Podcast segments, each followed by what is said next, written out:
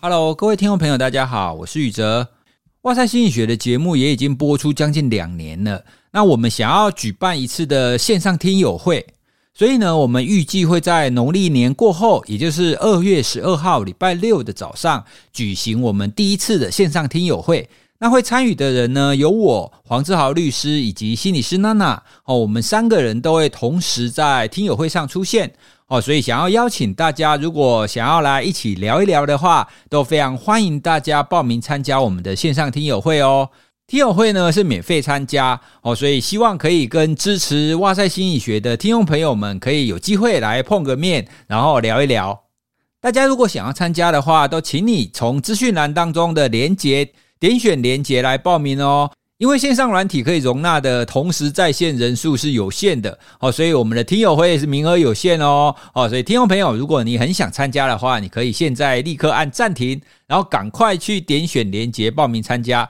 听友会呢，可能就是一些闲聊，然后跟大家报告我们的一些想法。如果大家对我们三个人有什么问题的话，也欢迎你在报名表单当中提出来。那我们也可以在听友会上来跟大家聊聊哦。哦，那当然这个是很轻松的闲聊，应该不会有人要问法律咨询或心理咨询相关的议题吧？总之呢，线上听友会非常欢迎大家一起来参加。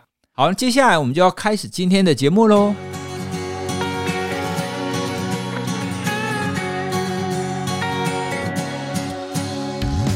Hello，各位听众朋友，大家好，欢迎收听哇塞新观点，我是宇哲。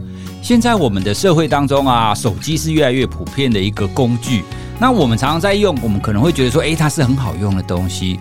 但是我们有的时候会忽略掉我们使用它的时间跟频率。当我们有孩子的时候，诶，这个时候就出现一个非常严重的问题。我们都希望孩子不要手机成瘾嘛，我们都希望孩子可以做自己的工作。因为当我们自己小的时候，其实是没有手机这种东西的。因为那个时候的电视其实也不普及，所以就会跑出去玩，在那边空投油，然后在那边抓什么虫，然后在做什么事情。但是现在的孩子他没有办法出门哦，因为出门你怕会被坏人抓走。关在家，可是父母亲又没有时间陪伴他，好，所以就会衍生出只能用数位产品，或者是我们说 3C 育儿这样子的一个情况。既然我们不希望 3C 育儿的情况太严重，可是呢，我们又要有方法来跟孩子互动，到底怎么样去拿捏这之间的平衡才是比较好的呢？好，所以我们今天呢就请了一个专家来跟我们聊聊这个议题。好，那我们欢迎今天我们的来宾陈志恒老师。好，大家好，宇哲老师好，我是志恒。志恒老师一直是在我们的校园当中走跳非常的久。你看到的，就是现在在孩子或是学生他们在学习上或教养上，哦，主要普遍在山西这方面的问题是什么？像手机网络哈成瘾这个问题，我还记得我二十几年前啊，没有到二十几，二十 二十年前在大学的时代，我们在大四的时候曾经就做了一份报告，是关于就是网络成瘾的报告。当时其实就有这个问题，我，二十年前就已经预知会有这个问题，当时感觉就已经有一点点好像这件事被重视的，而且已经有这个词出现了。嗯，好，后来呢，呃，离开学校之后，开始进入到学校任教，开始慢慢发现有一些孩子啊，他确实有网络沉迷，或是过度使用。网络造成了课业落后、人际关系疏离等等的现象，然后很多家长也为此感到非常的头痛。但当时我面对比较多是孩子啊，离开校园之后，我开始遇到好多焦虑的父母跟焦虑的老师。那焦虑的父母当然就是常常就会在演讲或是一些课程里面啊，跟我们抱怨说：“哎，孩子呢，常常就是使用手机时间过久，每天就只顾着划手机，然后不写作业啊，哈，然后功课也不顾了，甚至有些孩子呢，就一天到晚都在划手机，然后呢，根本没办法跟他沟通。”每次都因为滑手机、管理手机哈时间限制的问题而发生很严重的亲子冲突。对对，那那如果是以学校老师来讲的话，学校老师更无力的，因为呢，呃，家长就会跟老师求救啊，就是说，老师你可不可以劝劝，你可以教教我的孩子，教教我孩子，劝劝我孩子不要再一直沉迷手机了，不要整天用三 C。那老师就很无力啊！我们学校已经在学校都控管、都收手机了，可是回到家，这是你家长的责任啊！你怎么叫我跟孩子讲讲，孩子就能够想通？嗯啊，或者是我我也没办法帮你到你家里去管啊。那再来就是手机是谁给的，网络是谁给的，谁出钱给他用的，谁给了谁要负责嘛？是不是？所以老师其实很无力，所以我会写这本脱颖而出不迷惘的书，其实就是一方面也要跟家长来讲，说这个问题是我们家长的责任，我们要负更多的责任在这件事情上面。刚刚讲的那些例子啊，我们在新闻上其实也看过更严重的，像我记得有一个新闻，就是因为他的父母亲不给他手机，然后可能他可能自杀的，那甚至呢就直接跟父母亲打起来，跟他主要照顾者打起来的。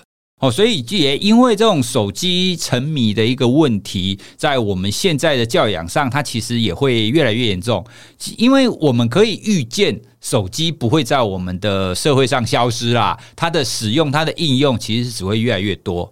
我们现在的下一代，我们可以说他是这种网络原住民哦，就是他一出生就有这样子东西的人，他的生活应该要怎么安排才会比较合适呢？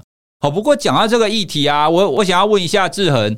可是我们大人也在用啊，那小孩子、青少年也在用啊，那为什么你凭什么说，诶，大人用是不会有危害的，小孩子用危害比较大哦？真的有这样子的差别吗？就是这样这样子的手机，或是我们说网络的社群，它为什么会对这种青少年或对孩子的影响力是比较大的？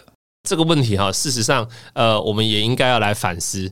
我们自己当大人也要反思，难道我们就没有被数位科技绑架吗？对，其实我们也是很长时间在用哈，而且我们是无意识的在用啊。例如说，我们可能一闲下来的时候，手机就不小心拿出来了。例如说，我开车开到一半，等红灯的时候，我手机会不小心拿起来，了讯息就诶看一下，看一下，看一下，然后越看越看，然后后面在扒的时候，说啊，已经变成绿色了，这是危险驾驶啊！其实这是不可以的，但是我们就不小心就会做出这件事情，无意识的。好，那孩子看到的时候就会觉得说：“哎，爸爸妈妈一整天都在滑，那为什么我不能滑？”所以有很多的亲子冲突也在这里。你们都可以滑手机，你们都可以做，你们都可以追剧，你们都可以哈，想干嘛就干嘛。为什么你要限制我？那爸爸妈妈就会说：“因为你是小孩啊，你要写，你要你有功课要顾啊。等你长大的时候，你爱怎么滑就怎么滑。”就好像以前小时候哈，我们要看连续剧的时候，爸爸妈妈会说：“你先把作业写完再说。”啊，那为什么你们就可以看啊？你是小孩啊，啊，你要你要写功课。啊，就会用这样子，所以这也是一个冲突啦。对，嗯，因为孩子通常不会满意这个答案。对，因为这样子感觉就是哦，因为你是权威，嗯，哦，所以你说了算。因为他自己可以知道说事情所谓的公平或者是规则，其实并不是这个样子。为什么我是小孩我就不能用，你是大人就可以用？对，好，所以如果我们是用这种方法来跟孩子讲的话，无无形当中你是在塑造父母跟孩子之间是一个权威，对，或者是一个阶级或对立这样子的一个概念。其实这样。这样子对在教养跟互动上其实是不太合适的。另外一个啊，我之前有在想一个可能性。这个可能性就是因为通常青少年，我我们常会说青春期之前哦，有很大一个部分他是需要做自我认同哦，因为他们他必须要了解他是谁，然后他要追寻什么，然后他在生活当中应该要怎么做嘛。那这样子的自我认同，如果我们又放到就是因因为现在手机或者是网络社群非常发达嘛，如果孩子的自我认同不是建立在他真实生活当中，他又建立在网络上面的话，那这有可能会出现什么问题呢？之前我就遇过几个个案，其实有类似的问题。他们呢，其实大家都国高中的阶段，就是青春期的阶段。那他们在班上啊，其实不太有人缘，在班上边缘人物。然后呢，他们花大量的时间在打那个呃，例如说传说对决啊，或英雄联盟这种，好像类似这种团队的这种的呃游戏，然后花很多的时间。那他们在告告诉我说：“老师，你都不知道这个游戏有多有意义，你知道吗？” 他们用“意义”两个字哦，意义。好，这这我还不了解，因为以前不懂这些或游戏嘛，我们也很少接触。然后他告诉我，这里面哈有很多呢，他们过关斩将，这是需要策略的。然后呢，你需要跟你团队伙伴呢互相彼此 carry。好，彼此要补位，然后呢，呃，而且呢，呃，在里面会同仇敌忾，也就是孩子在这个网络世界里面呢，他得到了成就感，他得到了自我满足，他得到了自我价值感，甚至他得到归属感，而这个是在青少年阶段呢，孩子非常需要。呃，很多老师或家长就会觉得说啊，你就是因为沉迷网络游戏，所以你就不交朋友嘛，你就不出去，你就孤僻嘛，或者说你就是沉迷网络，所以你功课退步了嘛，所以你刚刚的没有成就感啊。好，可是就他们来讲，他们其实呢，真正面对的是他们在生活里面，他们呢可能已经被排挤、被否定，然后他们本身其实呢低自尊，甚至呢他们感觉到不被接受、不被喜欢，而偶然之间接触了这个网络，因为网络世界太容易接触到了嘛，他们发现每每次上去，他在里面都可以得到很多的认同，得到的很多的满足，他就越来越不想下来了。所以，其实网络成瘾这个问题，有的时候它是个果，它并不是个因。但是很多家长其实搞错了，以为它是个因。对，其实这样听起来，如果我是那一个学生的话，其实网络对我来讲。讲的夸张一点，它是一种救赎。嗯，因为我在我的真实生活当中啊，大家都不跟我在一起啊，而且我在功课上我怎么做，就算我考了九十分，然后爸爸妈妈还是说，你为什么没有考九十五分？你为什么没有考一百分？你就永远没有办法获得那样子的认同跟成就感。好，那在这种情况底下，他一定要去找其他的这样子的一个替代，或者是另外一个生活的情境嘛。嗯，哦，所以就这个角度而言，如果我是那个孩子的话，其实我会觉得网络是好的。诶，对，其实我觉得就就以大人来讲的话，你也要感谢他，因为孩子其实栽在网络世界里面，他其实呢，应该说这个代价最小，他顶多就是花很多时间在上面，然后他也大概也不会出太多的事情。如果今天他去加入帮派呢？哎，对不对？嗯，他在网络世界跟人家呢火拼，哈，开枪战火拼，再怎么样都不会有事。但是你去外面街头跟人家互砍看看，对，对不对？那你想一想，网络是不是帮我们把孩子接住了？哎，你这样好像说服我了。哎，我们要开放。哎，不对啊，也不是不能这个样子。所以到头来，我们需要看到这真的问题在哪里。真的问题其实真的不是网络的问题，真的问题其实是来自于孩子可能生活中他空虚寂寞觉得冷嘛，他就没有成就感，没有价值感，没有归属感，或者亲子关系出现了很多的裂痕，很多的问题，这才是我们需要去关注的。对耶，我我会觉得有其中一个部分一定是他在现实生活当中有某一些需求。哦，没没有没有办法满足嘛？那在他没有办法满足的时候，他一定要找其他的一个来源。那父母亲可能会觉得说啊，你不要，你不能出门，因为现在外面坏人很多 哦。那你只能在家，可是在家你能做的事情又非常有限哦。所以呢，他可以寻找的这样子的一个给他成就感或者给他动机的来源，就相对的变得比较少了。我之前呢、啊，很多人在谈元宇宙的时候，我从一些心理学家，国外的心理学家，他们其实还有看过一个看法。好，那这个看法就是，如果孩子太过于就是把他的自我认同放在虚拟的社群上的时候，他有的时候他的自我认同跟他的真实生活的认同可能会不太一样。那这个时候是不是真实的自我跟这种虚拟的自我会有一些交错，因为他可能，比如说真实的自我，他是一个学生，可是他在那一种虚拟世界当中，他搞不好是一个富翁啊。是，呃，我我我很多的孩子是这样啊，他在真实的生活没有朋友，他是边缘人啊。然后，可是他真实的他在虚拟世界里面，他网友上千，他觉得他很受欢迎啊。所以他在真实生活他交不到朋友，他一点都不 care，欸，他觉得说我很受欢迎的，我我干嘛要在真实生活跟你跟你们这些小屁孩？啊，因为他可能是某个社群的大版主啊，或什么，或者工会的会长之类的。对啊，对啊，对啊。所以，我我觉得未来的世界，这个是这是一个不可逆的啦。就是以后的世界，大概就是虚虚实实，虚虚实实实虚虚，它是不断交错。包括我们大人也是这样。像我早上起来哈，我早上起床，如果呢我打开手机的话，第一件事我去看什么？我看的就是我昨天发的粉丝专业发的文章有几个赞啊，几个分享，难免我们就会在意我们在虚拟世界里面。被怎么评价？对，那这个就是一个虚虚实实实实虚虚。我们在某部分的自我认同也建立在这个上面。嗯，可是你说这就是真的我吗？好，或者说这就是个完整的我吗？其实我觉得它就是一部分的你。但是我们可以有意识的来分辨，或有意识的用一个更高的角度来看待这件事情，把自己看完整。我觉得这是我们必须陪着孩子一起来面对的。这很讲到了一个重点，就是网络平台上面的，不管是评价也好，按赞数也好，我们现在可以知道说，哦，这只是我们的一部分。嗯，可是孩子当他们还在建立自我认同的时候，他们就很有可能把大部分的自我认同都放在这个虚拟的世界上。哦，所以很多时候他的观念可能就会扭曲掉。比方说他在虚拟世界里面，他可能会看到说，哇，有另外一个跟他年纪差不多的那一种明星的。KOL 哦，他都穿什么？他都吃什么？然后他只要用了某一个产品，就上万个人按赞。对，哦，那这个时候，如果他同样是想要追求这种同才认同的孩子，他看到我我说哦，原来用这个东西可以上万个人按赞，他可能就会想要去追求这种东西。想起来这样子，如果孩子太过于把自我认同放在虚拟的网络上。可能就会太过于偏向，就是那一种虚拟的自我，而忽略了真实生活中的自己。网络或者是手机，它也不是一个拍咪啊，你不能说它是绝对坏，是要取决于你怎么使用它。对，好，那接下来就是重点啦。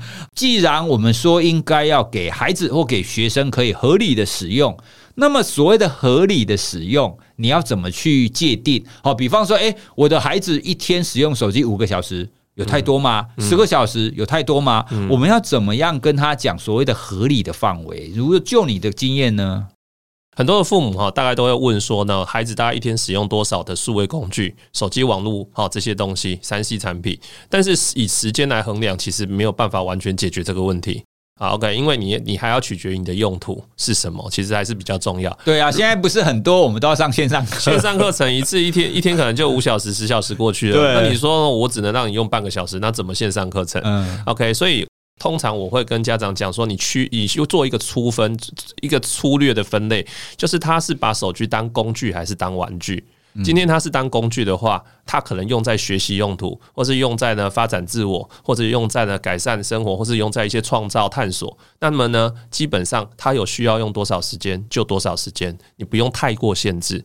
但是如果是纯粹用在娱乐上，例如说他去追剧，或者说呢他去打游戏，像这种纯粹就是娱乐消遣或疏解压力上，那就需要做点限制了，因为通常是在娱乐用途上面会失控。哦，我我觉得你刚刚提出来这种分类的方法哈，你你去看说到底是工具类、学习类还是娱乐类，哦，那用这种方法去第一步去做区分，你比较可以知道说哦好，那它到底的用途会不会太夸张，会不会太歪掉？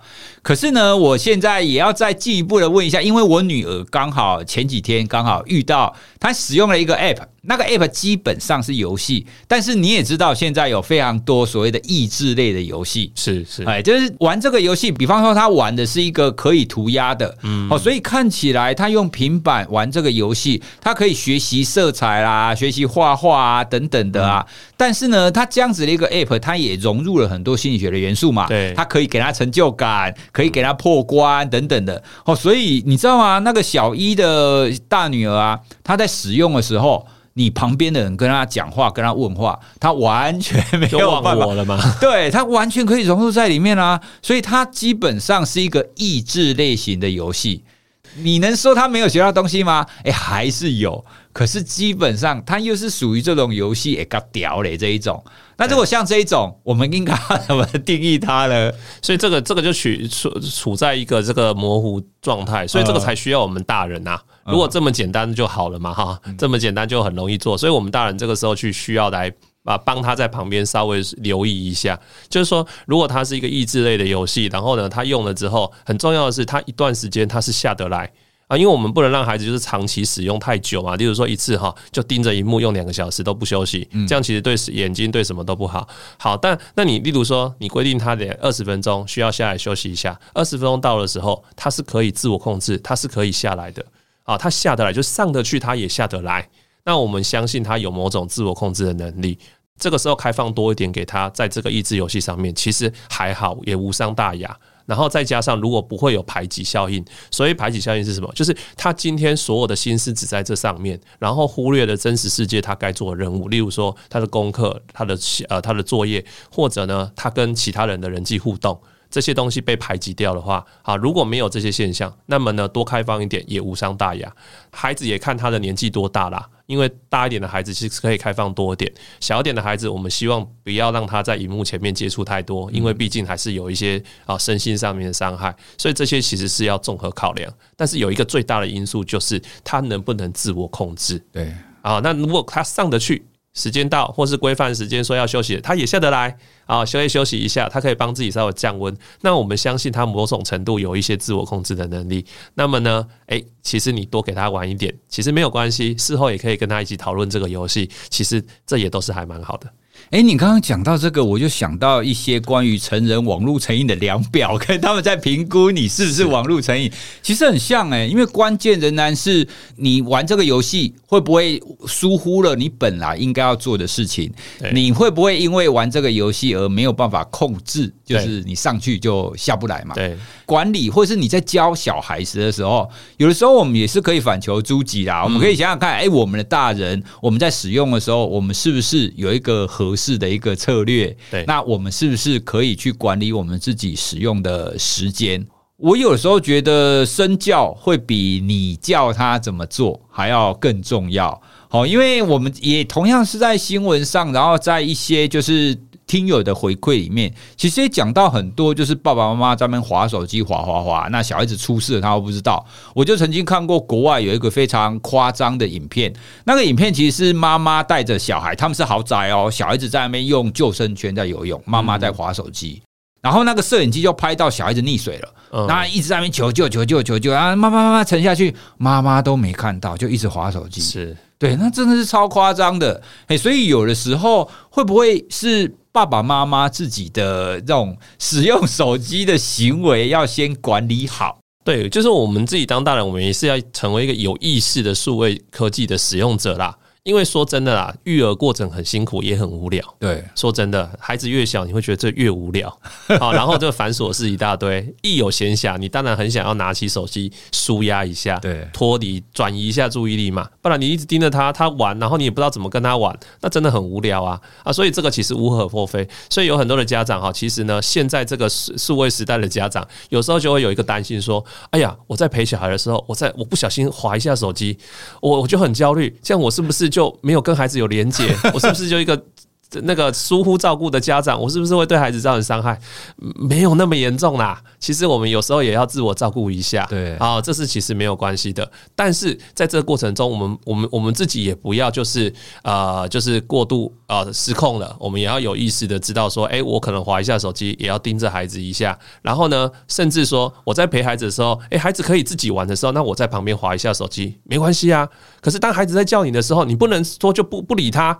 啊！如果孩子在叫你了，甚至他已经过来抢你手机了，你都说哎、欸、很烦嘞、欸，自己去玩呐、啊，那真真真的就是不可以的。对，听到志恒讲了这个，其实我自己的一个经验也有类似这样子的一个想法。我以前也的确就是因为我大女儿现在六岁多嘛，嗯、然后她在成长过程当中会有很多时间你必须要看着她。对，好，难讲够音啊，够音啊。可是够音啊，真的你怎么顾她，怎么看顾她，这个 range 真的很大哎、欸。像传统的形式就是你乖乖的在那里。活着哦，然后没有危险，这就是够给啊。对啊。可是现在我们很多家长，我们当然希望他虽然在那边好好的在那边，但是我们是希望他是持续在成长的。嗯。哎，我们是希望可以增强我们的连接，或者是他有在学习到新东西。可是呢，如果你要达到这个目的，好像就不能说你就在那边放置 play，就让他自己在那边做做就好了。嗯。好，所以很多时候我们家长会需要跟孩子就一起互动啦。但是，就像志恒刚刚讲的啊，我们也需要自己的时间。我先跟听友分享一下我自己的方法，然后或许志恒也可以跟大家分享你你自己育儿的方法。是我自己的方法是这样：我每天一定会有一段时间，好，比方说二十分钟、三十分钟，我是完全放下手机的，好，就是专心的跟大女儿或二二女儿专心的跟他们一起玩，让他们知道我们每天都可以有一段时间，爸爸妈妈。都会全心全意的陪你，那看你要玩什么哦。有的时候是小孩子跟我们讲他玩什么，那有的时候会爸爸妈妈发明一个游戏，然后跟他们一起玩。好，那这个是一定一定都要有的一个主要时间。嗯，那其他当然也会有很多其他的时间，比如说我在看书啦，那太太可能在晒衣服啦、煮饭啦等等的。那这一种呢，可能就是比较是双方就是各自。玩自己的或各自做自己的工作，好，所以这种情况，我们就是闲暇的时候，我们可能就会上一下网，哦，划一下手机，好，所以我对刚刚志仁讲的那个，我觉得我们一定要找到一个平衡点，好，那我自己的平衡点就是，好，不管怎么样，我一定会有一段时间全心全意陪你，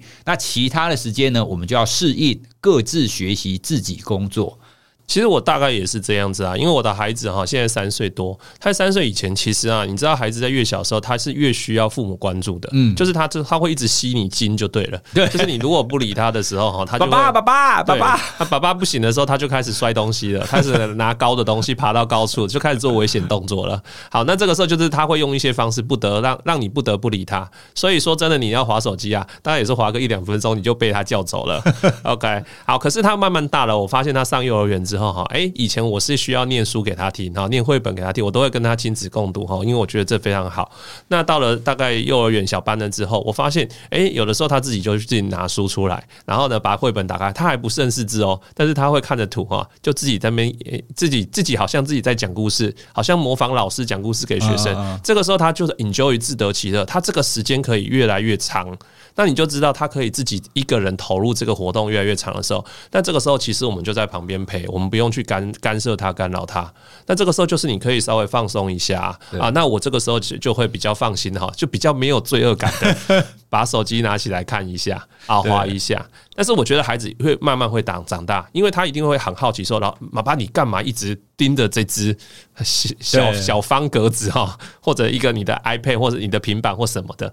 好，那这个时候你就要慢慢让他理解，你今天拿手机来干嘛啊？你如果今天你一直拿手机在追剧的话。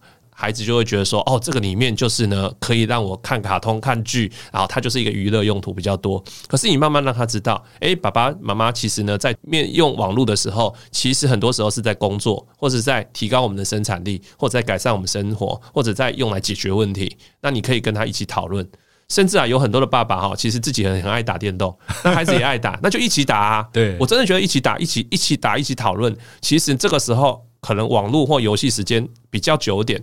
也无伤大雅，哎，因为你们是在网络世界，网络等于是一个媒介，帮助你们促进亲子关系跟连接，这反而是好的。哎，所以其实网络或者是游戏，就是这种网游啊、手游啊，不能说它绝对的好或不好啦，最终还是取决于我们使用它。对，哎，那可是志恒刚刚有提到一点，我觉得蛮有意思的，我们再来深入讨论一下。你刚刚有提到啊，如果你还在那边划手机呢？你的小孩要叫你，你一直不听的时候，他就会开始出现一些坏行为来吸引你的注意力。对，我也遇到有一些家长，他们会觉得说，我的小孩为什么越来越不听话？他都会在那边大叫啦，然后就是该做的事情都不做啊，而且还变本加厉。好，那有的时候我们都会发现，哎，其实他这样子是在吸引注意力。有时候那些坏行为是在吸引注意力，哎。你的经验，你在我们碰过这种孩子或学生，他们会透过这样子的一个方式来博取爸爸妈妈的眼球啊？会啊。呃，小的孩子这样子的策略非常多，越小越会吗？对，这个就是一个本能呐。因为孩子成长过程就是需要父母照顾嘛，所以他就会需要吸引父母的一个目光，不管是在陪伴上面或是照顾上面都是需要。所以当他发现父母忽略他的时候，他一定会用用一些方式让父母来注意到他。所以呢，如果我用比较温和的策略。不行的话，那我一定就是用比较激烈的策略，让你真的受不了的策略嘛。哈，所以你就会发现，你越不想理孩子的时候，孩子就会越让你逼不不得已要去理他。可是大一点的孩子，他慢慢懂事哦，他知道说哈，呃，可能你做了某些事情，他会被会被骂，会被打，会被打哈。可是呢，对他来讲哈，他宁可被骂被打哦。OK，我们就开始发发现了，到了小学了，或者到青春期的有些孩子，他会寻求负向关注。哦，寻求负向就是我表现好，你看不到，你不愿意肯定我，你觉得是应该的，对，你觉得这理所当然。好，那我就表现不好，我就常常在课堂上啊跟同学吵。吵吵闹，或者发出噪音，或者呢，常常在学校就出乱子，让学校老师打电话来控跟家长投诉，然后爸爸妈妈就不得三天两头哈就跑跑跑学校。那另一种看法是这样子哈，就是呢，孩子出学在学习上或是在课业上面出问题，或在学校上面有品性问题，反映的是一个家庭的状况、家庭的危机。比如说爸爸妈妈正在吵架，要闹离婚或感情长期不好，那这个时候孩子就很容易出状况。那孩子出状况的时候，爸妈就会暂时转移他们的婚姻压力，暂时把这个呢他们的危机放下来，把那个焦点放到孩子身上，所以孩子其实就变成一个父母的拯救者，父母婚姻关系的拯救者。好，那父孩子就会觉得说，我的出状况，我的犯错有功能。是维护了这个家庭，对，终于出起起作用了，起作用了。我为这个家庭，我在拯救父母，他就觉得这是很潜意识层面的，就是说孩子也没有意识到，但是他就会不断的进行这样做。好，那一旦呢，哎，还有好像父母，好像父母就愿意沟通了哈，有没有？就是在会愿意讨论他的问题，看起来父母好像和好了。好，那他的问题行为就会减低，然后呢，问题行为减低，父母亲又继续回到他们的吵架之中，那孩子又会再出问题，就会这样反反复复，反反复复。哦，所以有的时候我们说孩子出现那些坏行为，其实不见得是他坏，坏行为有的时候他是为了要寻求就父母亲的关注。哦，所以这样讲起来，我们有的时候要必须要把家庭哦，所谓的家庭可能就是主要照顾者跟孩子们，他其实是一个整体的。大家彼此的行为其实都会交互的影响，它之间的动力其实是非常微妙的，所以我们不能说哦，我要管理，或者是我们要照顾，或者是我们要管教孩子怎么样。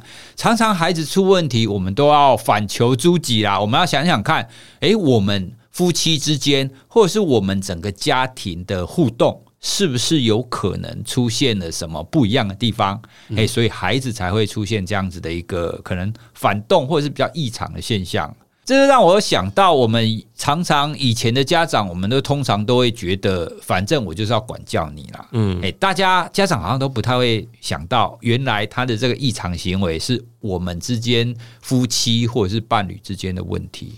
这让我也想到一个例子哈，就是说，呃，我曾经遇到一个案例是这样子，就是有一个夫有有一对夫妻，他们因为工作很忙，然后他们就在孩子上国中，就把他安排到一个比较离家里比较远的一个寄宿学校去就读。好，那其实这个寄宿学校，你就知道有很多的寄宿学校，就是就是管理是非常严格的，就对了。那他们呢？跟这个孩子提的时候，之前呃，就是在送去之前没有太尊重孩子，就是孩子有表达不愿意去，但是他们就说你就听就听话就对了。哦、那后来孩子呢也就好吧，没办法，我没办法跟你抗抵抗嘛，那我只好去。去了之后呢，他就开始呢不断呢学习上面出现问题，然后呢开始出现很懒散、没动机的状况。那回到家呢，看起来就是一滩烂泥在那边。好，然后呢也常常的在学校出现一些跟同学之间的冲突。逼得爸爸妈妈常常三天两头都要往学校跑。本来是呢，我把你放在那边，让学校帮我管。现在呢，我还是要常常跑学校。后来呢，爸爸妈妈觉得真的没办法，只好把他呢再从学寄宿学校把他转学，转回到原来就家里附近的啊比较一般的学校，每天上学放学这样子。他发现一转学之后，哎，孩子整个行为状况都好了，然后呢，学习动机也回来的，也比较愿意学习了。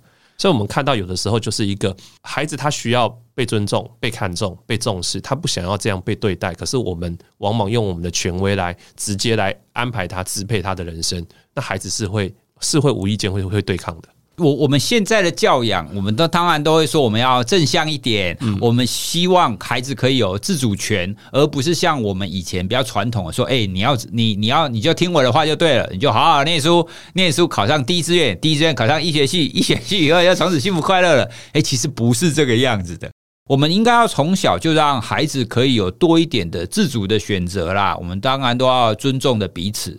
好，那再回到我们今天主要来谈的这个所谓的 3C 或者是手机网络这个部分。那最后我想要挑战志恒几个比较严重的问题。好的，这个问题其实也是我一个朋友他曾经问过我的哦。那他的孩子是国中二三年级，国中二三年级课业压力很重嘛。那课业他就跟我抱怨说，他孩子使用手机玩手游、玩游戏的时间几乎无法控制，就是已经沉迷了。然后就一直玩，一直玩，但是可是课业压力又很大啊，所以他的成绩就一直往下掉。父母亲就介入，然后就跟他说：“哎，你只能玩几个小时哦，你如果成绩好的话，你可以玩久一点。”他就用成绩来跟他做交换嘛。嗯。但是他也说，如果你成绩没有几分，嗯，那我们之后就几天就不能用哦。嗯。哎，所以就一刚开始是达成这样的协议，可是后来成绩掉了，那父母亲要禁止的时候，学生就没送。他就不开心了，好，虽然之前有协议过，可是就愤怒、就生气，冲突就出现了。哎，所以像这种刚刚我们所谈的，当然就是你必须要让孩子可以慢慢的理解说手机的使用应该要有什么原则嘛。可是我相信你也遇过很多家长，他的孩子一根屌了呀啦，对啊对啊，哎，他已经没有从头开始的机会了，所以这种非常严重的。哦，那也为了课业压力，他希望可以赶快把这个手机的成瘾的情况把它拿走。嗯，那像这种你，我们要怎么跟家长给他一些建议啊？有没有什么步骤啊？SOP？宇哲老师刚才举的例子非常好，因为这里面哈呃就凸显了很多的问题。第第一个就是说，我们用网络使用时间来跟孩子做课业学习表现的交换，我们变成一个奖励或是惩罚。对，可能部分孩子有效，但是对某些孩子会出问题。哦，他就会反过来。勒索你啊，所以勒索是讲的比较严重，他就说你不给我用，我就不读书了啊。哎、好，这个这个这个是一个，那当然更严重的就是，好，你不给我用手机，不网络，你们都不爱我，你们都不关心我，我要去死一死算了哈。这个就以性命以死相逼，那就更大了，对不对？啊，更大的问题，所以我们就会建议从小不要用这种交换的方式，就是呢，课业归课业，手机使用归手机使用。那这两个东西，手机使用的训练、自我控制，从小我就帮你做起。课业学习的培养跟读书习惯的安排也是从小做起，这是两码子事。好，那现在回到比较严肃问题，就是前面哈都不够喝啊，对吧？哈，阿阿的奥比亚都已经已经国中、高中了嘛，尝到苦果了，就是孩子已经沉迷其中，屌底下，你已经拿不回来了。这个时候，很多的父母就说：“老师，那我是不是直接就直接断网络了？对啊，网络就断掉了，直接控管了。哦，不行，对，真的不行。”小心，因为他一定会有更激烈的反应。反动，因为你就要想的是，他今天会掉底下。我刚刚我们刚才一直谈的话，一他一个掉底下，他就是他生活里面空虚寂寞觉得人，他没有没有成就感，没有价值感，然后现在课业又挫败累累，生活里面非常的痛苦，他内心其实是痛苦的。所以你去看这些孩子哈，我严重网络沉迷的孩子，他们在网络世界里面在玩这种强迫性的动作哈。他们不管在里面或是在出来的时候，他们其实内心里都是很混乱的。嗯，他们也知道这不对，但是他们没有办法控制自己，就继续玩。你说他真的很喜欢在里面吗？他们有时候也越玩越空虚。嗯，但是他没有办法控制。所以我们要去理解的，不是说这个时候不是要去直接断他网络是，或是说去赶快把这个呃，就是限制他使用时间，而是我们要把战线拉长，时间要拉长。就是你不能琢磨在眼前，说我现在就要升学，就要考试的，因为你如果是为了现在眼前升学考试而去限制他、管制他的话，以后会出现更多问题。他现在不但没考好，以后还会出更多问题。我们应该把眼光放远哈。所以我从通常都有八个字送家长，就是呢，长期抗战，前面四个字哈，时间要拉长，你要脱颖而出，就是时间要拉长。第二个哈，重启连接，慢慢可以跟孩子呢，可以有品质的互动。有品质的陪伴，可以跟孩子好好的谈话，慢慢来。那这个里面也包括我们也要陪着孩子去求助一些专业人士来帮忙，但是绝对急不得，时间要拉长，他绝对不是一个眼前的事情啊！你你希望他在三个月内他就可以呢？诶，不要用网络，然后把赶快把重心回到学业上面。对他来讲，你这样子的一个又是一个对他来讲是一个逼迫，他更在里面屌底下，他更不想出来。那你断他网络，他就不要回家，他就去同学家用嘛，他就去网咖用嘛，他就给你闹失踪嘛，你会感觉更更无力。最后很多父母还是妥协的，好了，你回来吧，回家吧，我给你用手机用网络，反正我看得到，还比较安心。所以这样子的问题，其实终究家长也会需要投入多一点的时间来帮孩子建立另外的一个连接。哦，因为听你刚刚讲，我就想到我女儿的例子。因为我我女儿本来在家的时候，她每天都会要求我们给她看影片。嗯，诶，那我们通常都会给她看大概半个小时到一个小时。可是呢，如果有玩伴。哦，因为像如果回我妈妈家有玩伴的时候，他就完全不会想看影片哦。对对，所以这就是刚刚志恒有提到的嘛。他们为什么会需要上网？为什么会需要打游戏？因为他有需求。可是这个时候呢，如果你帮他建立一个更好的一个连接，那他其实不需要花那么多的时间在影片上，在网络上或在手机上。好，所以这个其实是非常呼应刚刚智恒最后说的，我们会需要长期抗战啊。好，因为他既然已经就是成瘾了，但是这不是三两天的事。你要跟他说，哎，我要两个两天之后，你要立刻给我不能用手机，做不到。哎，所以而且父母真的也要多花一点心思。哦，因为就像我我们我们刚刚讲了，他之所以会使用手机或使用网络或者打游戏，他一定有他的需求。对，所以这个时候我们必须要建立一个另外比较好的一个连接。是，那可是父母亲又会遇到一个更严肃的问题。好啊，那另外的连接是什么？好，那这个又一言难尽了，因为每一个家庭不太一样，又不太一样了。嗯，所以但是投入时间陪伴是一定要的。例如说呢，每天有一段时间跟孩子好好的有品质的对话啊，哪怕五分钟、十分钟也好。好好的聊一下，让孩子感觉到说，我跟爸爸妈妈在相处，我跟家人相处的时候，其实是没有那么大压力，我是轻松自在的。我愿意跟你们多聊一下。你你让孩子能够在真实世界多待个十分钟，他在网络世界就少十分钟了啦。对，你在真实世界多个半个小时，在网络世界就少半个小时。那可以的话，假日不要一天到晚叫他去补习念书嘛，我们一起出去走走踏青一下啊。不过疫情当下哈，好像又很无奈，对不对？好，这个就是很大的问题，我们就很考验父母的智慧。我们怎么样帮孩子再找出另一个生活重心，陪伴孩子来使用，然后诶陪伴孩子一起来啊探索，或是找一个新的出路，这样子。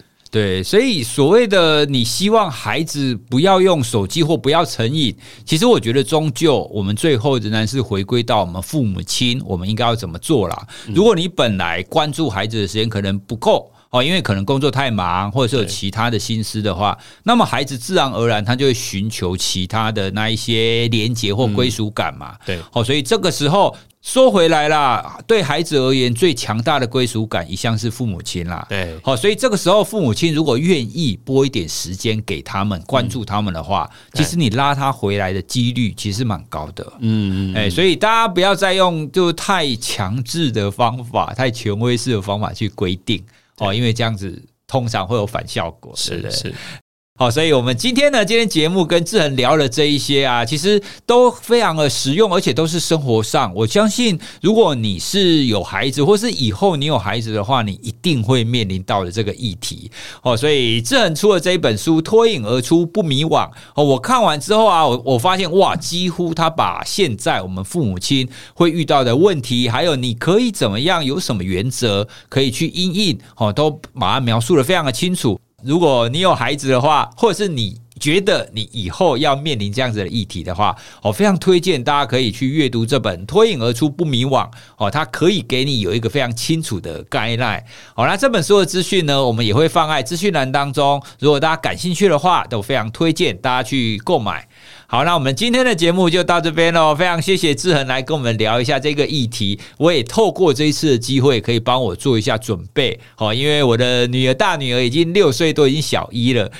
接下来也要慢慢面临这个议题啦，他一定会开始吵，他要开始要玩游戏啊，你总不能说不可以嘛？对，他还会跟你吵，他要有抑制自己的手机 哦，这这可能就几年后，几年后就要面临这个议题。对，哦，所以我我觉得这这真的是我们每一个人会即将为人父母的都要面对的。对，哦，所以我们要及早做这样子的准备。好，那听众朋友，如果对我们今天的内容有什么问题，或者是有什么你想要回馈的话，都非常欢迎你可以跟我们联系，可以透过脸书、IG 或者是留言给我们哦。我也会把大家的留言再转给志恒心理师。好，那今天非常谢谢大家的收听，我们就到这里喽，拜拜，拜拜。